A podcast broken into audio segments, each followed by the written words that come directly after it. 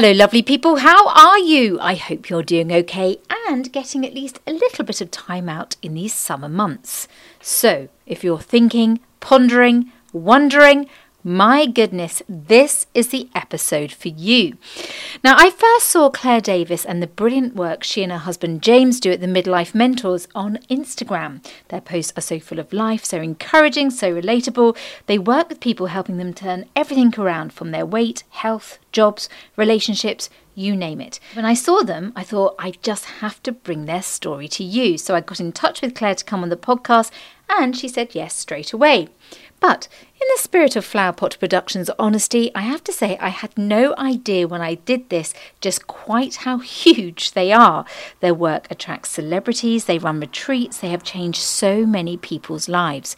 Claire saying yes straight away to me shows how supportive and down to earth she is. She talks about her own story with such honesty, how she went from doing a job she never truly enjoyed in PR to running the midlife mentors with her husband, but with two marriage breakups, health problems, and many, many wobbles in confidence along the way.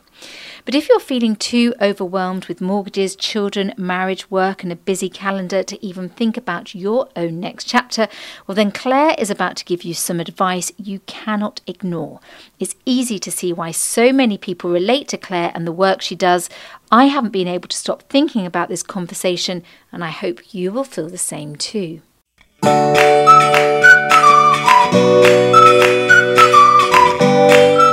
Hello, and welcome to the next chapter by Ellie Barker. The idea behind this podcast is that as I start my next chapter from journalist to indie author, I speak with some incredible people who have already started their next chapter in the hope it may help you with your next chapter, or at the very least, you'll just enjoy the conversation. So here she is, Claire Davis. Claire Davis, welcome to the next chapter by Ellie Barker. I am thrilled to have you with me. Thank you so much for inviting me. It's great that we can do this and connect like this. Thank you for inviting me. Well, I should just say to, to my lovely listeners so, this is the first time we've met, but in a way, I feel like I know you um, because we I first saw you when you started. Um, I think you followed, you may have even followed me first, which is just amazing because I've only just started out on Instagram. And it's just, um, you work, and we'll obviously go into this, but you work with your lovely husband, James. You just got such a lovely energy and it's just so contagious. And then I've been listening to your podcast as well. So, anyway, uh, the fact that you you said yes when I asked you. I, th- I thought, shall I ask her? I'm just gonna, I'm gonna dare. And you said yes. So here we go. That's brilliant. So thank you so oh, much. Gee, Ellie, of course I was going to say yes because I, you know, you've you've always been really supportive of the posts that we're doing and I think it's just really nice to connect with like-minded women. So thank Excellent. you. Fabulous. Right, so let's get get going for our like-minded women and men, may I say, who may be listening. Yes. So yes. we start as ever with your prologue, Claire. So you you started off in Dartford in Kent, and you say you were bold and bright uh, as a child until about ten, and then you were always on stage. Yeah, so I was always on stage, um, bold and bright, had, you know, as children are, kind of limitless and fearless. If they've been, you know, if they've had the security of a good family, which I do and I had.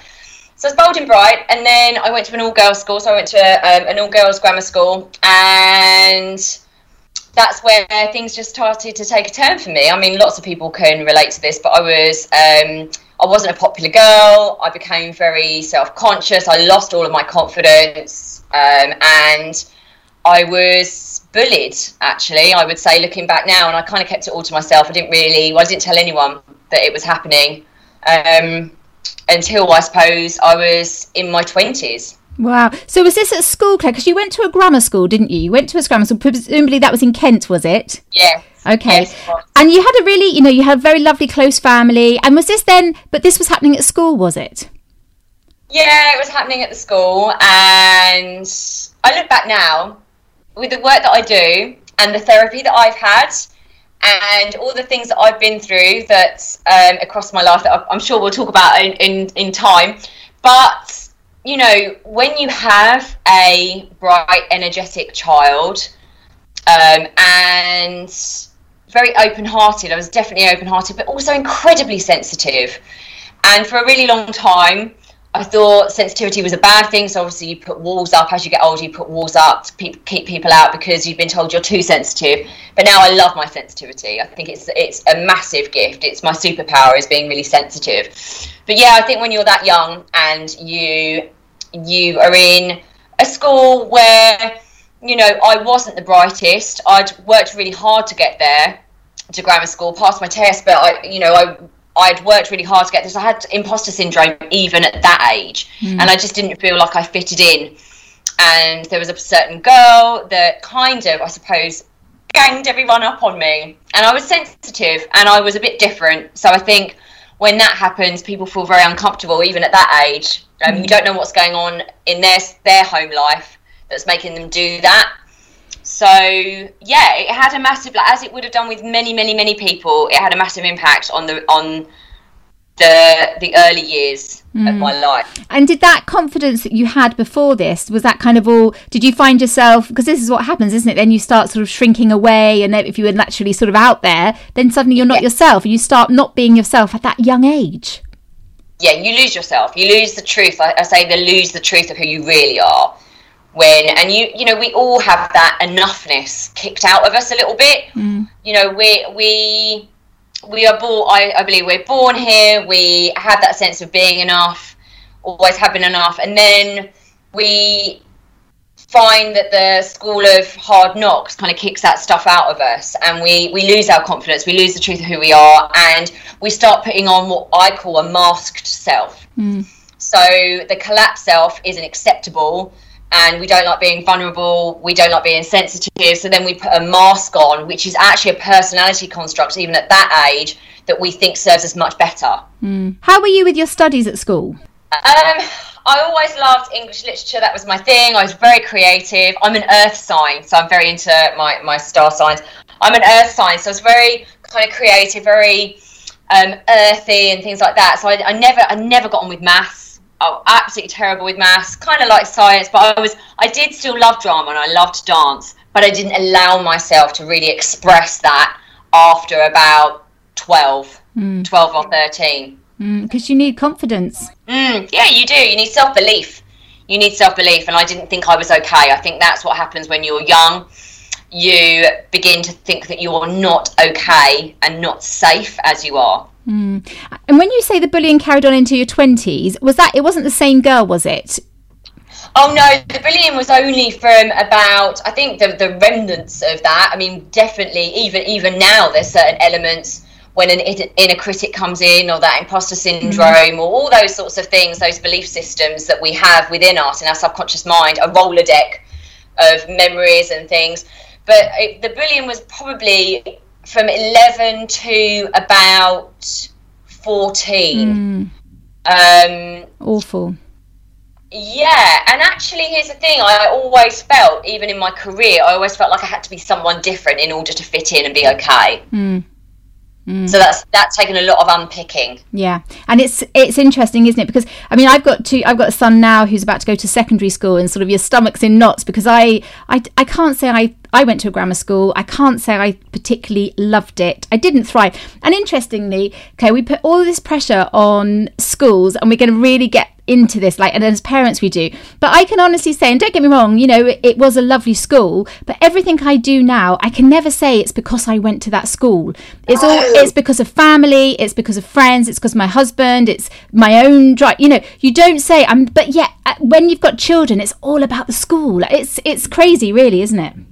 I know and they don't teach um, any life skills i don't think mm. you know i don't have children so um, but I, have got two nieces i you know I, I just think we could do so much a better job of actually creating wonderful human beings from a much earlier age that are less concerned about scores and more able to understand who they are and what their legacy what legacy they want to leave in the world i think kindness i think um, even understanding how to look after your finances mm. as you get into adulthood. That's something that I was never taught. It was something that I, I don't think they're t- teaching at school how to actually be an adult. Mm.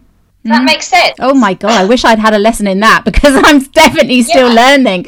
But and obviously we're really going to go because you're seeing now, you're seeing like the the not the end result, but people in their midlife who haven't done the right thing, and you're seeing what happens.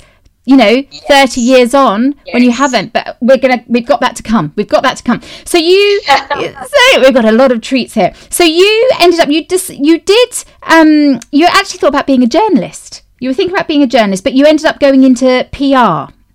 Mm, I did. So when I was, I was really ambitious. I always, I was really, really ambitious and driven, and I wanted to be a journalist. So I, when I was fifteen, I got work experience at the Daily Telegraph. Woo, that's fancy.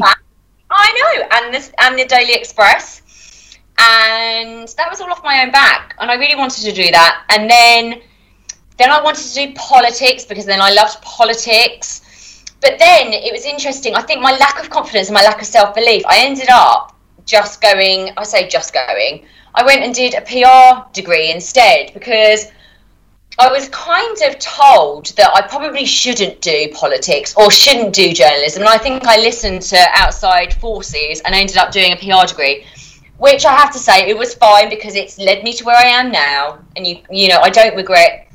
Sometimes I think certain life choices could have been different, but I don't regret these big decisions at all because I think they've left me in this space where I'm at, where I'm at now. And I don't think I should have done a PR degree.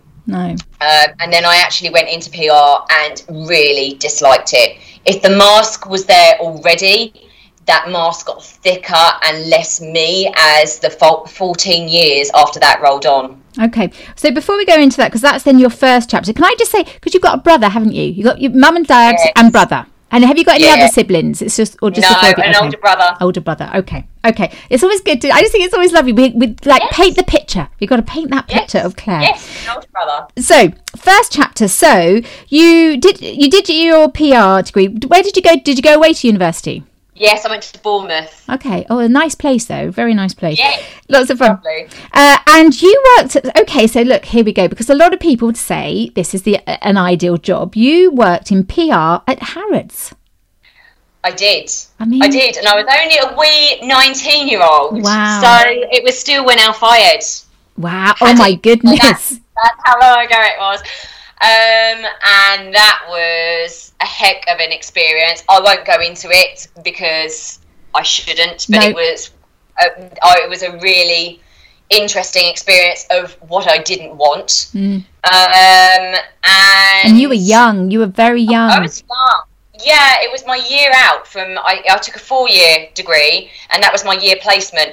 And in the end, I I decided to leave and actually do something else. So I was about six months into that, and then I decided to go and work at an agency instead because um, it was wrong. Mm, mm. Wrong. I nice No. I can. I, do you know what I can imagine? I always say my flower pot lawyers, which is actually kind of me and the dog, probably couldn't take on the uh, estate. Yes. but we can all put two and two together and uh, probably come up with a, a very accurate four. I won't say anything else, but yeah, I think you put two and two together about that experience when I was there. Yeah, I can. imagine. So when you so were you were you in London and so you were working for a big PR firm, were you? Yeah, I ended up working for some big PR firms. Um, so Freud's Wow. um, and Exposure, and I started to go into. So I did a bit of fashion, then I did a bit of luxury interiors, which I loved. Then I did um, FMCG stuff and some alcohol brands, which I didn't like. But I never, you know, I never ever enjoyed any of it, to No. be honest. And I would put on a role that I thought everyone expected me to be. And then that mask would slip, and then everyone would be really surprised. And then sometimes um, I would get hauled into offices and be told that I wasn't performing well enough and that they might have to fire me. And I now know there was so much shame around that, so much pain and so much shame around that. But now I understand that it's because I I was never meant to do that. I was always meant to be an entrepreneur, helping other people and doing something that I knew was really important in the world and for other people and to help and serve other people to be the best person. And PR isn't that. So mm. I kept trying to shoe my, shoehorn myself into these roles for, for so many years. Mm. And when I couldn't keep it up, it would slip. And then I'd be found found out, which again, the imposter syndrome around that. So I do mm-hmm. I do a lot of stuff with clients around imposter syndrome because I've experienced it so much. And when you say you put on a mask, what was your mask? um, oh, a PR girl. And so, anyone listening to this, any anyone that um, has worked with any PR, um, a PR girl that was very extrovert, very confident, um, very high maintenance. Yeah, I can't. And So what just- you mean, like just- in terms of like your appearance? I mean, that's it because I think from my following of you now, to me, you you are very sort of. I say extrovert. I suppose it's because you're just very comfortable. And again, we're going to go into this, but because it's there's a difference, isn't there? There's a difference Yes. between acting a role and being Yeah. comfortable in what you do. And you're if you're comfortable in what you do, you're you come across as really confident, but you're just comfortable. I suppose there's a difference, isn't there? I think that is such a beautiful way to put it, Ellie. Like really beautiful, because actually, exactly that.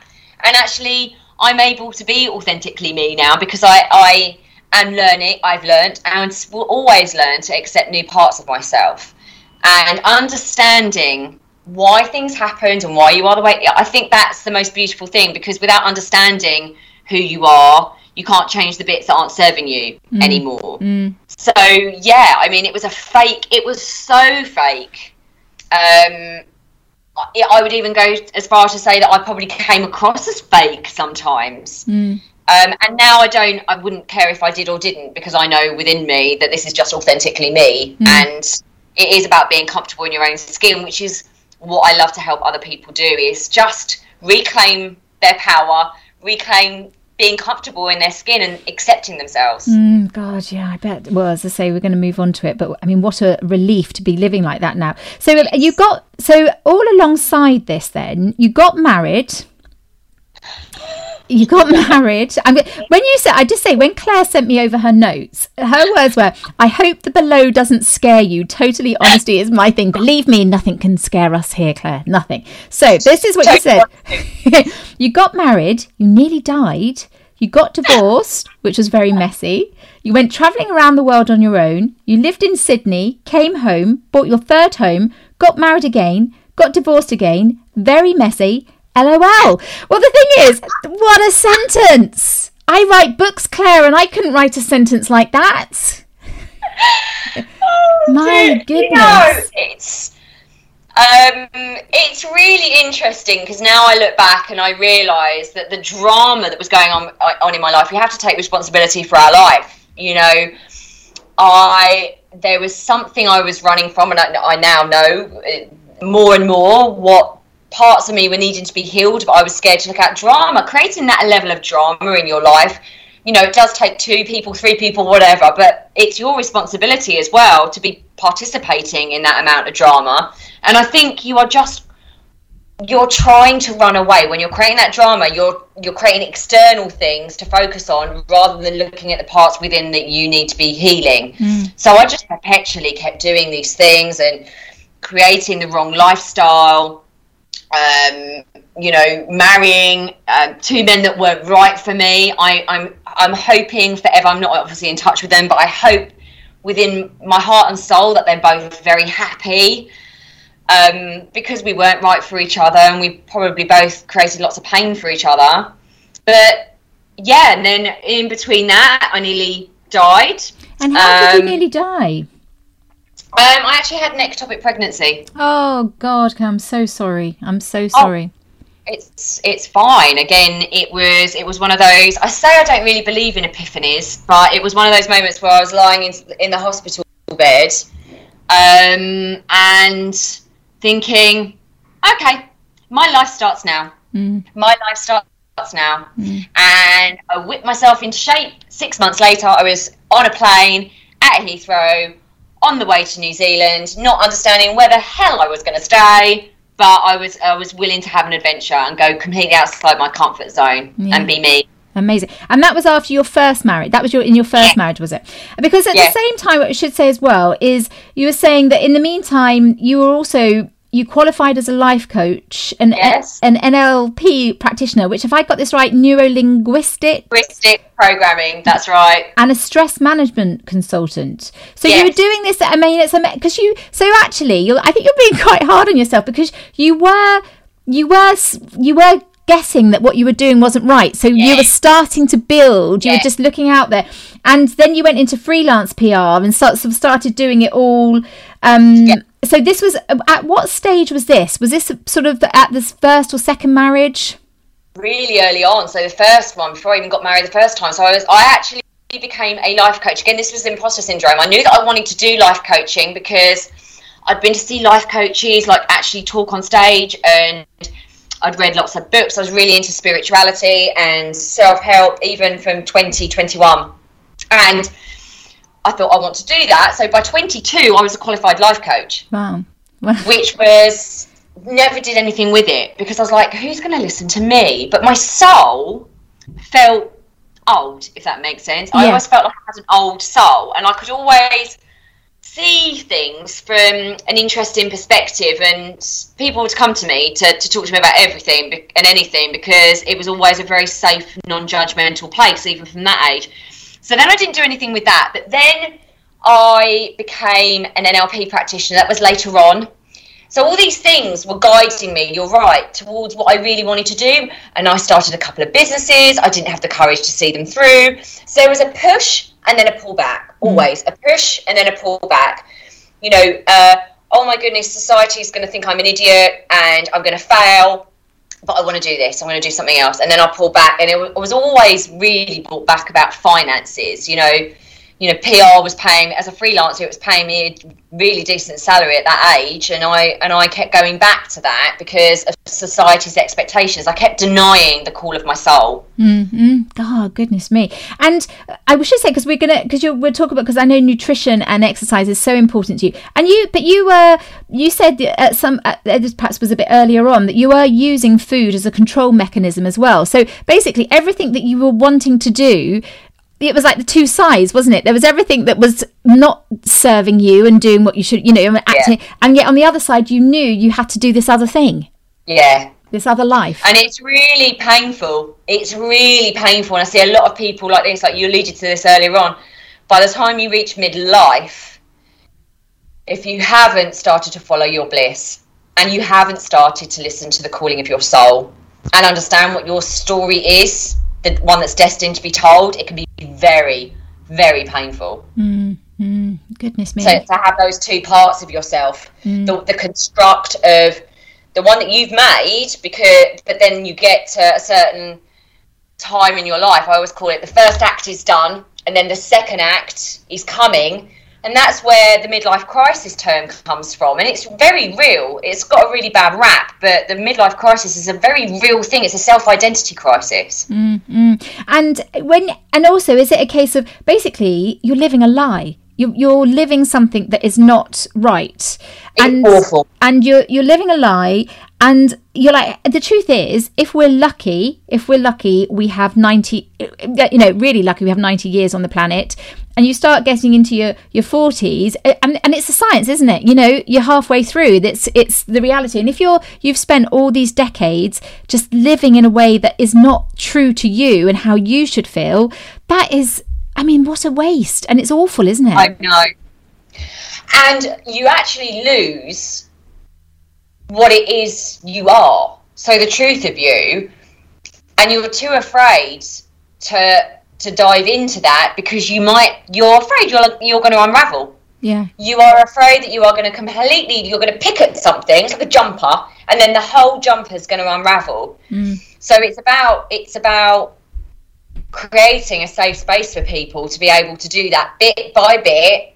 You know, turn the tap. I always use that analogy of turning the tap a little bit. It's a tight tap, but just turning it a little bit so the real you can come out bit by bit because otherwise it's too overwhelming for your subconscious mind, truly. Um, but then you have to help people dive into that very strong why and the emotional connection. You have only got half of your life left you know, do you want to be? This is one of my great, what was always one of my greatest fears, and it still is the thing that pushes me forward. I don't want to be lying there on my deathbed, sounds really morbid, mm. going, I held back. I held back because I was worried about what they were going to say about money, which I can always make more of. Any any excuses, you know. I never. I don't want to have regrets. Mm. Mm, and no one leaving this, and no one le- and leaving this this time and this place with regrets. Mm, mm. Do you mind me asking, before we move into your next chapter, do you mind me asking, because you were saying, like, sort of deep down in your soul, and obviously the mask, and I think a lot of people can relate to this, that the mask and they go along there, but it's it's hiding, because if they start really going deep you know, yes. really going in, what are they going to find? Now, yes. do you mind me asking, and feel free to say no or don't go into too much detail, but when you were saying you were worried about what you would find, but obviously by finding what was deep in your soul, it kind of released you. What what did you find and was it as fearful as you thought it would be? Um, I absolutely I don't mind answering that at all because I know it will help other people. I found um, that I'd lost my power, that I was punishing myself um, for certain decisions and certain choices I'd made. So I kept creating dramas and kept putting myself in situations where I wouldn't like myself because it was a self fulfilling prophecy. What else did I find? I found that because my power had been taken away, or felt like my power had been taken away by, by women, by girls, then I went through a stage of using my sexuality with men to regain my power. That was one of the things that I found. Um, I found that I was a people pleaser and I just wanted people to like me, which is such a common thing. Mm. So all these things, all these things, and that actually I'd been silent in certain situations, and I was angry. I was angry. I found anger, Ellie, actually, mm. um, and releasing that and being okay with it and accepting it was was profound really profound really profound. And did you do that with a therapist? Yeah i did that with a therapist but i've also done lots of um, you know i went through a real spiritual journey in my 20s um, i also i also allow myself time and space now to to tap into those feelings and feel safe doing it so I do that regularly. I do that every day. I'm like, how am I feeling today? I always have a morning routine, a morning ritual where I allow myself to feel what I'm feeling. Um, and yeah, sorry, there's lots of work going on outside. I'm, I'm in central London, so I hope that's okay. that's okay. They're, they're probably listening in, Claire, to be honest. Yeah. I'm, I'm like literally right in central London. They're, they're building an enormous house opposite. So um, there's lots of digging going on. So I apologise if you can hear some background noise. That's absolutely fine. But that's amazing. It's it's incredible, isn't it? Because I, I do know exactly what you mean, and that feeling I get it. Like in that. You, and my, my husband, we, ha- we have as like saying, you've got to sit in the bath. You've got to sit in the bath of yes. whatever it is. And yes. it sounds so silly and so obvious. But actually, when you do do it, and then you, it's like, it's just like the relief and then yeah. sudden and then you realize a couple of weeks later do you know what life's just become a little bit easier than it was before yeah. that and you don't you wouldn't think it would make such a difference but it makes an enormous difference i think it's about giving yourself permission to go into that as well and it's for me a lot of the work is about safe a lot of the time we don't feel safe in our bodies safe in our lives safe to be us safe to dive into those feelings safe to I suppose look at that, you know, that inner child, that that wounded self. Because we also say, you know, we behave in such ways. So many ways are designed. The striving, the overworking, the the addictions, all these things are because there's trauma there that you're not looking at. There's trauma there that you're not not able to or are too scared to look at. And the thing is, if you keep running away from it, from all these different things, you're putting them in the post. And one day they're going to land on your mat in a huge bundle. And then that's where i mean that's happened to me. A huge bundle was landed on on the on the doormat and you're like oh my goodness i have to deal with that now. I have to. Mm-hmm. it's interesting and again we we'll carry on because we move into your next chapter but when you say there's because there's a difference isn't there? There's striving and going for these things that are not right for you. That's a difference between creating a life for yourself that you absolutely love. And that you Yes. could say that that's sort of striving but it's not. It's, it's two very different things. The striving is for the the house the car the the promotion the external things that would people will say oh god they've made it Yes. Well, that's the thing. That's what I hope I, I do as much as possible, as much as I possibly can, because people might look at me and eh, like uh, physically and think, oh, she's always been that way. That's easy for her, which it hasn't been. Or they might think, you know, she's got a great relationship, which I have. But it's, you know, I always want to be really honest about the things that I'm still striving for, the things that I struggle with, and being vulnerable, authentic, and honest. Um, but people saying, you know, that oh, it looks like Claire might have it all. I, I hope, hopefully, I share enough of my journey to know that I haven't got it all together all the time at all. which is interesting because I've been I'm so hooked and uh, on your podcast and it's just this is why I wanted to it, I mean I do this with everyone but it's so important that everyone what, what we're about to go into now to know that this was that was your up to your first chapter because it's incredible what you've done so let's move on to your next chapter so yeah. after um, your second divorce you say you actually you went on antidepressants which is im- important to say that because of what you then went on to do. Because then you discovered nutrition and exercise and you came off the tablets. So you you started to understand the power that your mind and body. At the same time I'm I don't know if this is quite right but you also then met the lovely James. Yeah. and this is where we go into a lovely lovely chapter. So so yeah so how did that all come together Uh, so yes, after my second divorce, um, I was I was in a really bad way. I think all of that stuff hit me. Uh, uh, everything landed on my doorstep. That post I was talking about, and I went on antidepressants. And you know, I, I hear this a lot, and especially from perimenopausal or menopausal women, because you know there's a cocktail of hormones going on, and they're feeling anxious, but there's a reason that they are, and it's physiological. It's not that they're losing it or losing their marbles. So I always, I'm really, really careful about saying this, but I do think antidepressants can save lives. But I also think um, when you go to your GP, they should look at lifestyle factors and they should ask you about your nutrition, your sugar intake, your alcohol intake, whether you're moving your body, what you're doing emotionally to help you with stress management. Because I went in and they just gave me tablets. And listen, it helped but I mean, I piled on the weight with it as well. I really piled on the pounds. I was drinking too much. It was, it was, it was bad. Um, but then I came off them. I, I discovered I wasn't a, a gym bunny at all. Uh, I discovered weights. I discovered um, I wanted to look after myself better and nutrition and exercise, and I loved.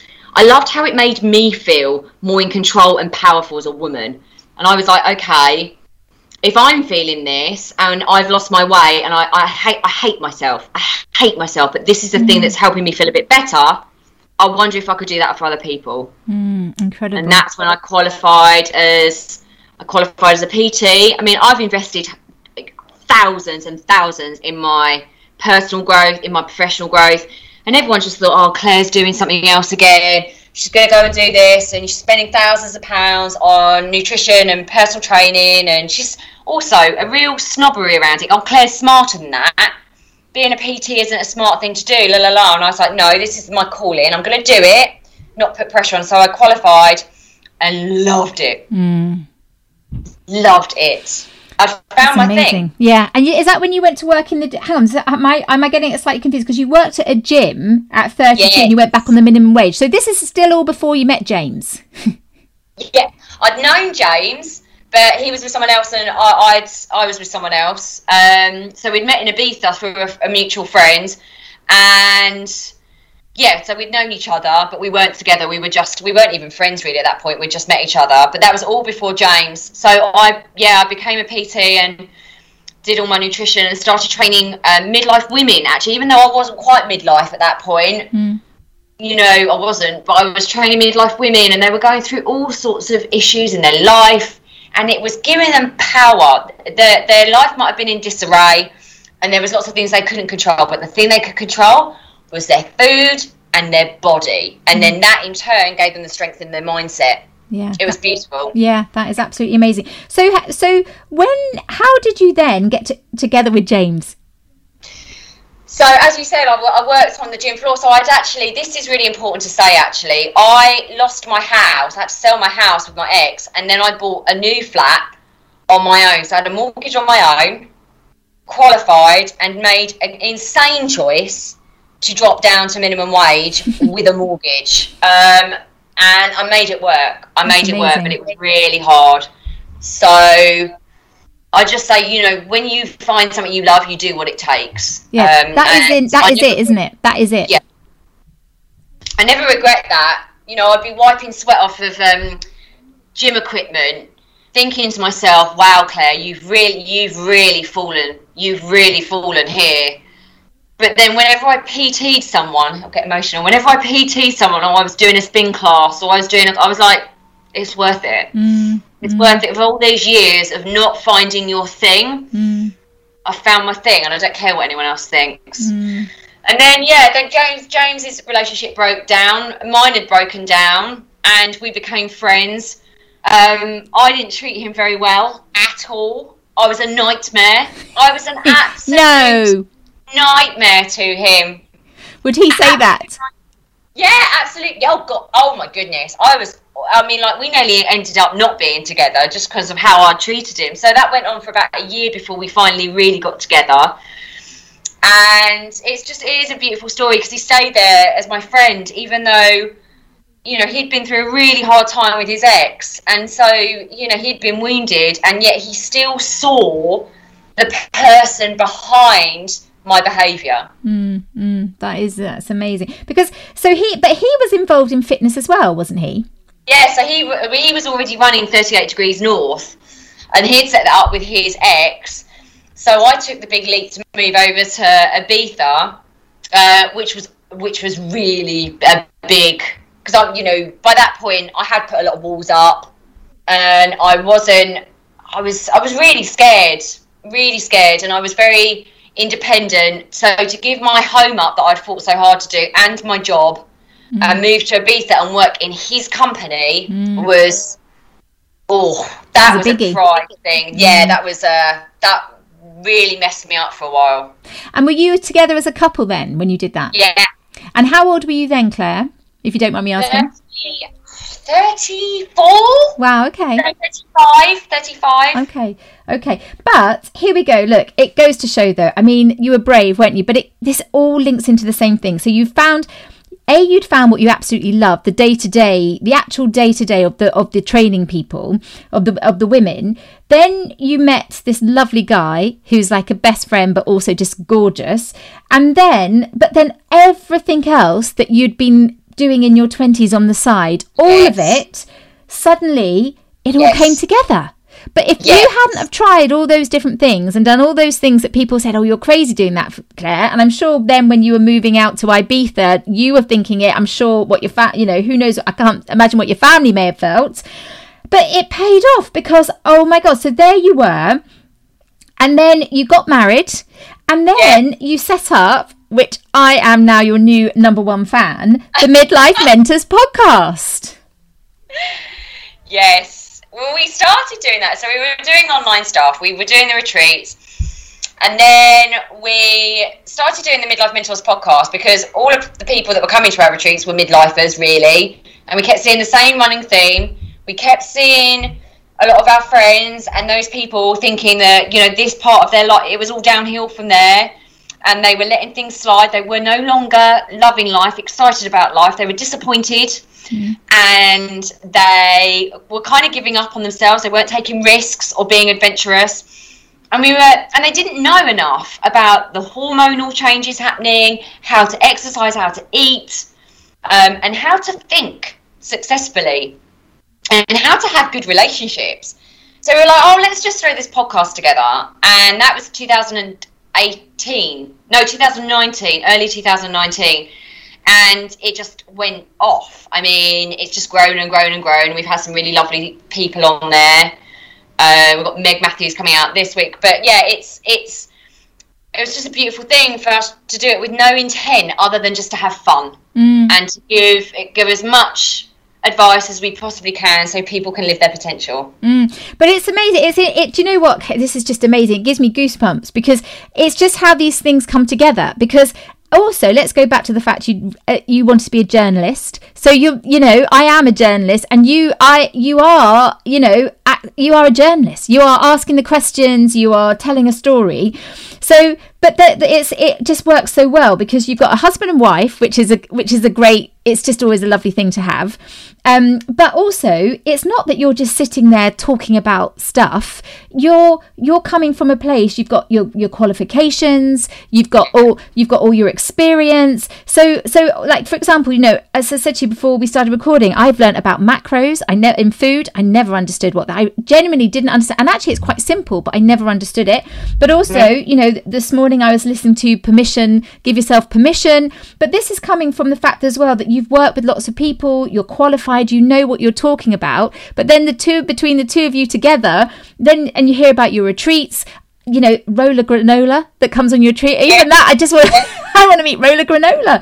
Yes. But, but so you've, it's a world that because sometimes these things can be a little bit daunting if somebody, if it's like a oh it feels far removed but because you and james are so you know it's you're so down to earth it's you can it's very very relatable so it's incredible how it's all come together i think it's i think it's i think it's really well you don't need me to say this but I just I honestly think it's really special. I do because there's still there might be a million podcasts, but there's it's finding that one that's really genuine to you, and I can understand why it helps so many people. Thanks, Ellie. And like actually, when you say it's really interesting, isn't it? When people say, "Oh, you don't necessarily need to hear it," it's I am so because of where I've been.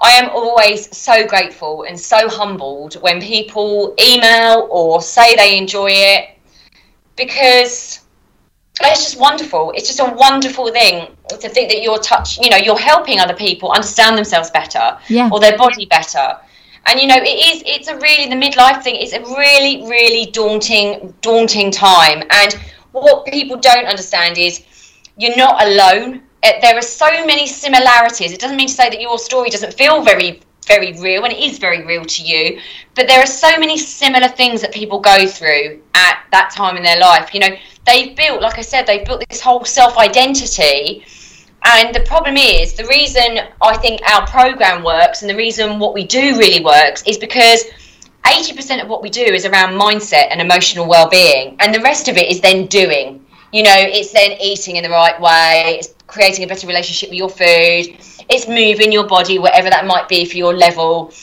But it's about you know re, re regaining control of your mind and working out what you want in your life, why you want it, and the stuff that's holding you back, the self beliefs that are holding you back. Because we always say you cannot outperform your own self identity. So, whatever story you're telling yourself is the story that will win out in the end. So, we have people coming to us all the time saying, I'm not consistent with my, my food. Um, I've always been the bigger friend. I, I, I always make bad choices with food or I hate exercise. Well, guess what? Doesn't matter how much you do a diet, do an exercise plan, try and write a book, start a new business. If your mind is telling you that that's not possible, that will always win mm. in the end. Mm. Because you absolutely. Because you so you run eight week mid the, the eight week midlife method program. So people can sign up and they you work with them for eight weeks. But you do lots of other stuff stuff as well don't you? So obviously you do your retreats. I should just say you left Ibiza and now you're living in London. Was it lovely living in Ibiza?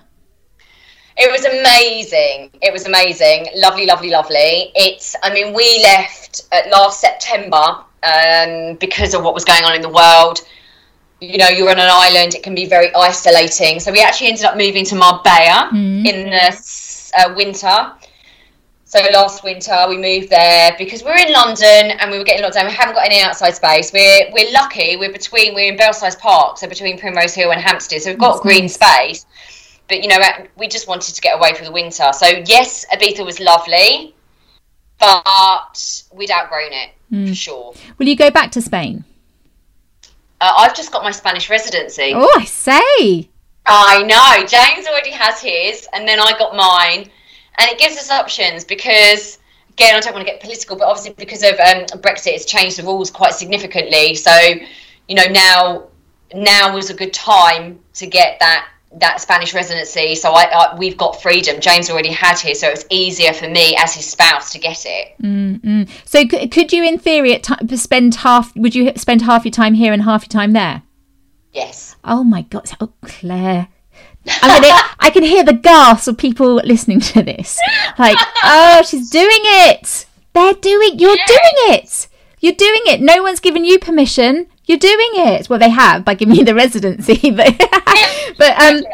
but yeah, you've gone for it. So so and also you're going into companies. You you talk. So you do you do loads, don't you? You do absolutely loads all all all around this. Yeah, and again, that's a really big thing. The the corporate world is really crying out now for for that mind, body, and soul education. To be honest, because there's bit, there's massive social anxiety about coming back to the workplace.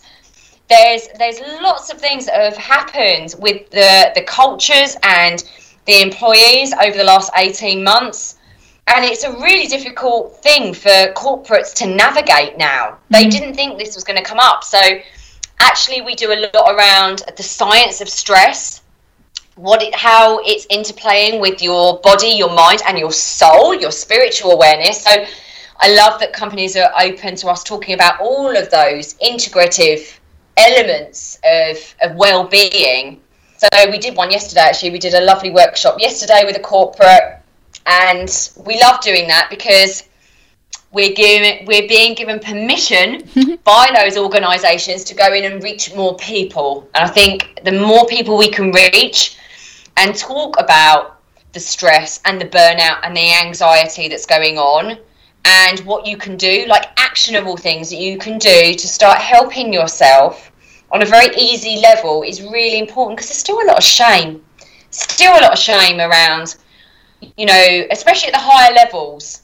Oh, I'm burnt out. I'm really struggling. So it's important to talk about it. Mm. Do you think? I mean, I I'm just I'm just sort of like cottoning onto this um, myself, but uh, you know, basically, how I understand it is we are all kind of the same. We all feel the same emotions, and that can be the boss who's you know late 50s um or whatever you know that you we all have the, we they they'll feel insecure. They feel a bit jaded. They feel perhaps i haven't done what i wanted to do in life. And he get they get their authority by the way they talk to people which goes you know it all spreads. And actually if everyone sort of just goes into themselves a little bit and works out do you know what? This is going on for me now. This is what's happening. And by if i start acting in a better way um, i'm more content in my soul like you say that then to everyone and it's about is it's time we all started realizing this rather than this old fashioned hierarchy that you just look up to that person because they're in that job role absolutely and i think we have as human beings we have a need to be seen to be heard and to matter and we all want to be important. We all want our life to matter. We really do. And so that can hit anyone at any time, that sense of I don't feel seen, I don't feel heard, and I don't feel like what I'm doing really matters. That's when that often happens at midlife. It mm. really does. But it's such a product of society now and the digital age we're in that we're constantly looking outside of ourselves for validation, but we're also looking outside ourselves at what everyone else has, and we're feeling under par. You know, we get stuck in, um, I always say, like, comparison is the thief of joy but we're constantly comparing ourselves to everyone else and we're being brought off our own lane. I'm like, find your lane. What is it? Stay in your lane because the grass is greener where you water it. Stay there and be in that understanding of what your story is. Mm. And I think the world is crying out for more people like that. Less ego, more soul. Mm. And I think that would have a profound impact on everything. And, you know, we just get caught in the the highlight reels of everyone else's life, constantly thinking that we're not doing enough, we're not enough. That's a fundamental issue. It's like we're not, and I'm not enough. Mm. And bringing that back to the core sense that you always have been. You always have been you're completely safe.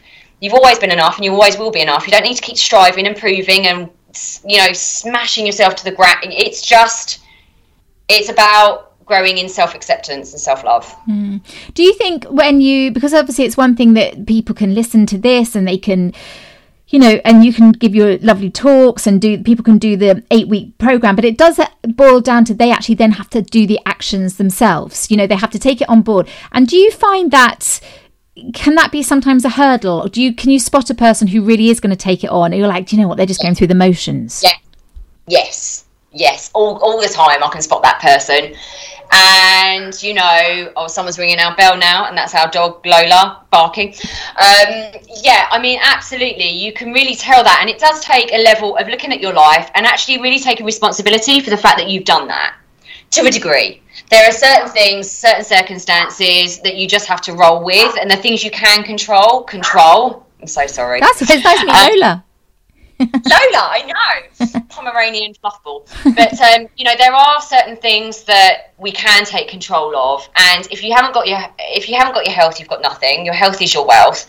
So this is this is the thing about asking people about what their strong why is. Is it is it to live a full and happy life and be able to do the things that you want to do and taking responsibility for building that future is all in their hands you know, it's a massive, massive thing that we all reach out for mentorship, coaching. I have, co- I have coaches galore, Ellie. Mm. I've got a whole host of people behind me that I go to to keep me on track, authentic, and grounded. Mm. To be mm. honest, and be able to do the things that I do. You need that support. You need that accountability. And when I haven't had it, that's when life's gone a bit mm. haywire. Mm. So taking responsibility, yeah, but then the right support team that can shine a light when you can't see and it's too dark to shine a light that can just believe in you when you don't. I think that's really important. Having and surrounding yourself with the right people. But I can always tell someone that's really committed, really committed. Mm-hmm. They're all in. They're mm all in. Mm, and I bet that's a joy when you do see that, actually.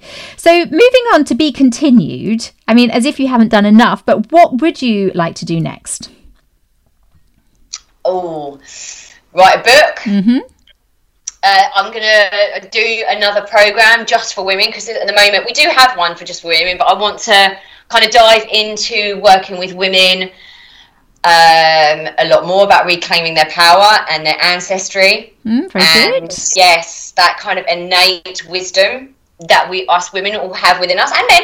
Mm. But you know, obviously that innate wisdom we have and travel a lot more when I can, when we can, to do more in person stuff because I get my energy off of people, and so does James. So, more in person events, more corporate stuff as well, so we can touch more lives.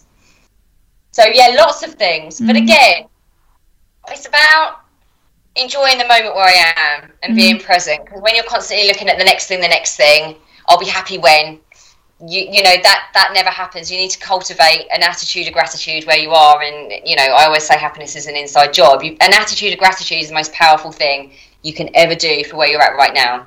And yeah absolutely. And i should just say as well because again i, I do follow you. I'm starting to sound a bit like a stalker claire i do apologize. But um i love for a stalker. Yeah that's okay. Uh, good. Um so uh but it was making me love that because you like going out, don't you? You have drinks, you have cocktails, you eat pizza. You know, you are really like this is what's so relatable. And it was making me laugh. James was talking about, oh, I don't know, the person that has the the pizza with the the cauliflower base or something like that, and he was like, just take a hike, like move on. But it's you know, it's it's not you're not talking about being a total vegan teetotaler here, are you? No, like quite the opposite. I mean, like eighty percent of the time I mean, I'd say I'm more about seventy percent of the time. I, I'm, I, I'm, I'm, I, I'm sensible about what I eat, and the rest of the time I just enjoy myself. And here's the thing: I know what a body, I know what a body like it feels like when it's overweight. I've been two dress sizes bigger than I am now, and I know that what I do and what we teach and the the fundamental strategies that we teach keep body compositions, you know, in a healthy range. I don't I don't smash cardio all the time at all. Quite the opposite, because if you do, you're going to raise your cortisol, and that make you hold on to belly fat. So it's a real hormonal cocktail of getting to know your body. But absolutely, it's all about balance, Ellie. Like there's absolutely, if you want to cut out alcohol, great. I don't want to do that.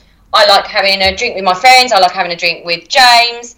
In the week, I'm teetotal. But you know, it's it's about enjoying your life and having a healthy relationship. As soon as you start restricting anything, anything, and saying to your subconscious mind, you can't have that, it's like a child. It wants it and it's going to have it and it will stamp its feet and make you feel miserable until you have it. Mm.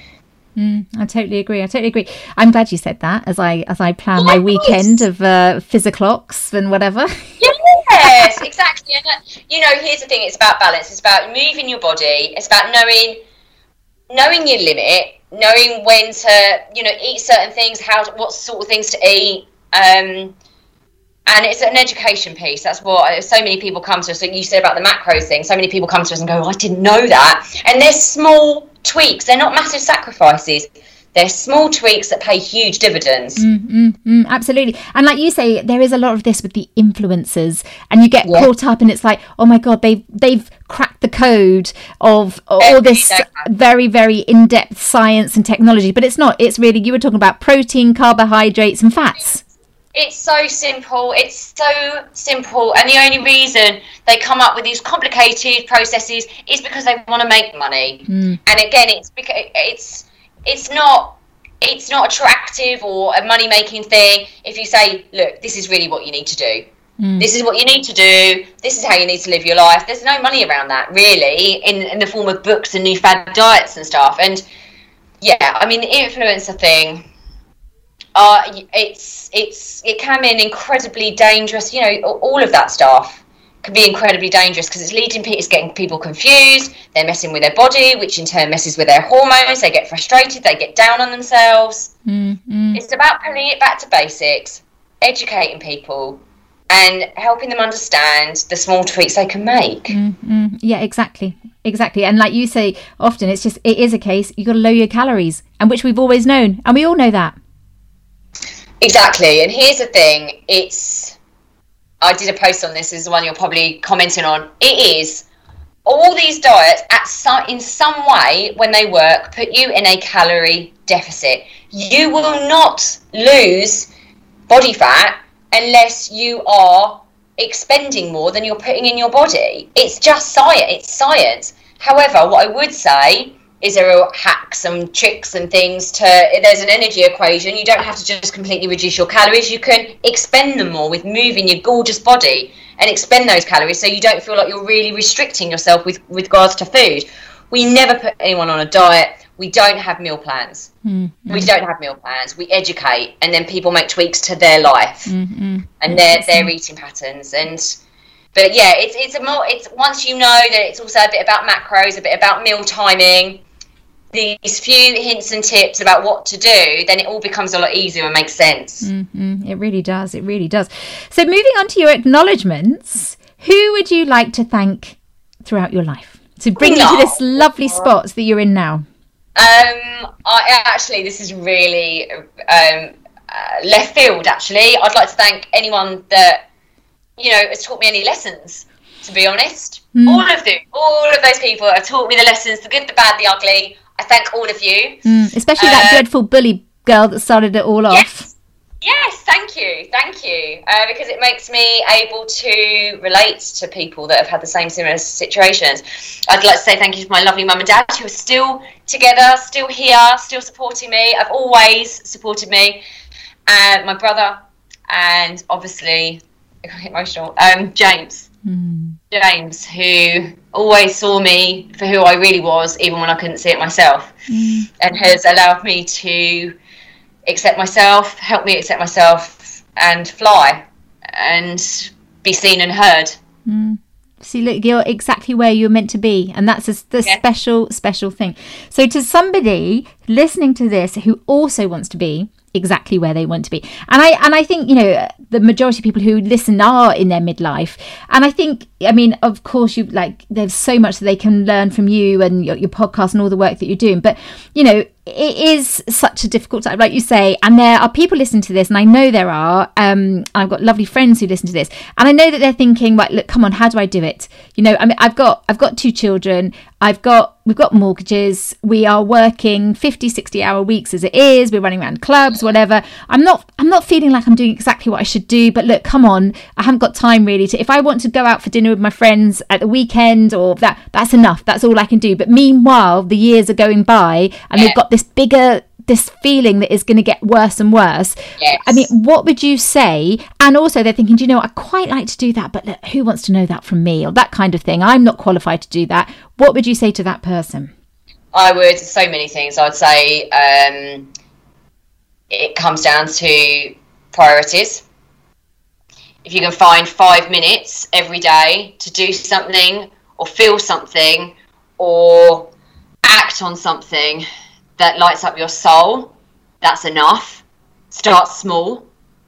I would say imagine life another three years down the line and having not done anything and imagine that all the time when you say you haven't got five minutes what's your strong why what what what's the strong why for my for me it's not lying on my deathbed having regrets you know and actually having that music inside of me. I, I don't want to leave with that inside of me. I'd like to say imagine what a better version you are for those people in your life. Those all, all those things that you feel guilty about. Oh you know i can't you will show up as a better version of yourself when you give yourself permission to shine and thrive. Mm. and life is worth it. This is not a dress rehearsal so you don't have to do all these massive things. Stop using that as an excuse. Stop using that as an excuse. Find five minutes for yourself. You can find that. There have been plenty of other people in this world that have much busier lives than even you believe it or not and they've managed it.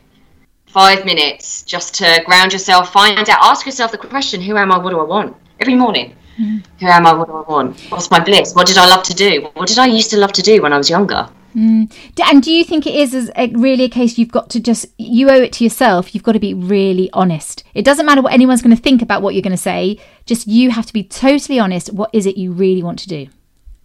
Yeah, because that's going to bite you on the bum over and over and over again if you don't even ask the question. If you can't be honest with yourself, you can't run from it, you can't hide from it. Because I do believe that everyone has an innate reason for being here that their soul knows and their higher self knows. And keep ignoring it, it it's going to keep knocking and knocking and knocking like it did with me. Keep knocking and knocking. Um, and you're going to have to be brave and you're going to have to have courage.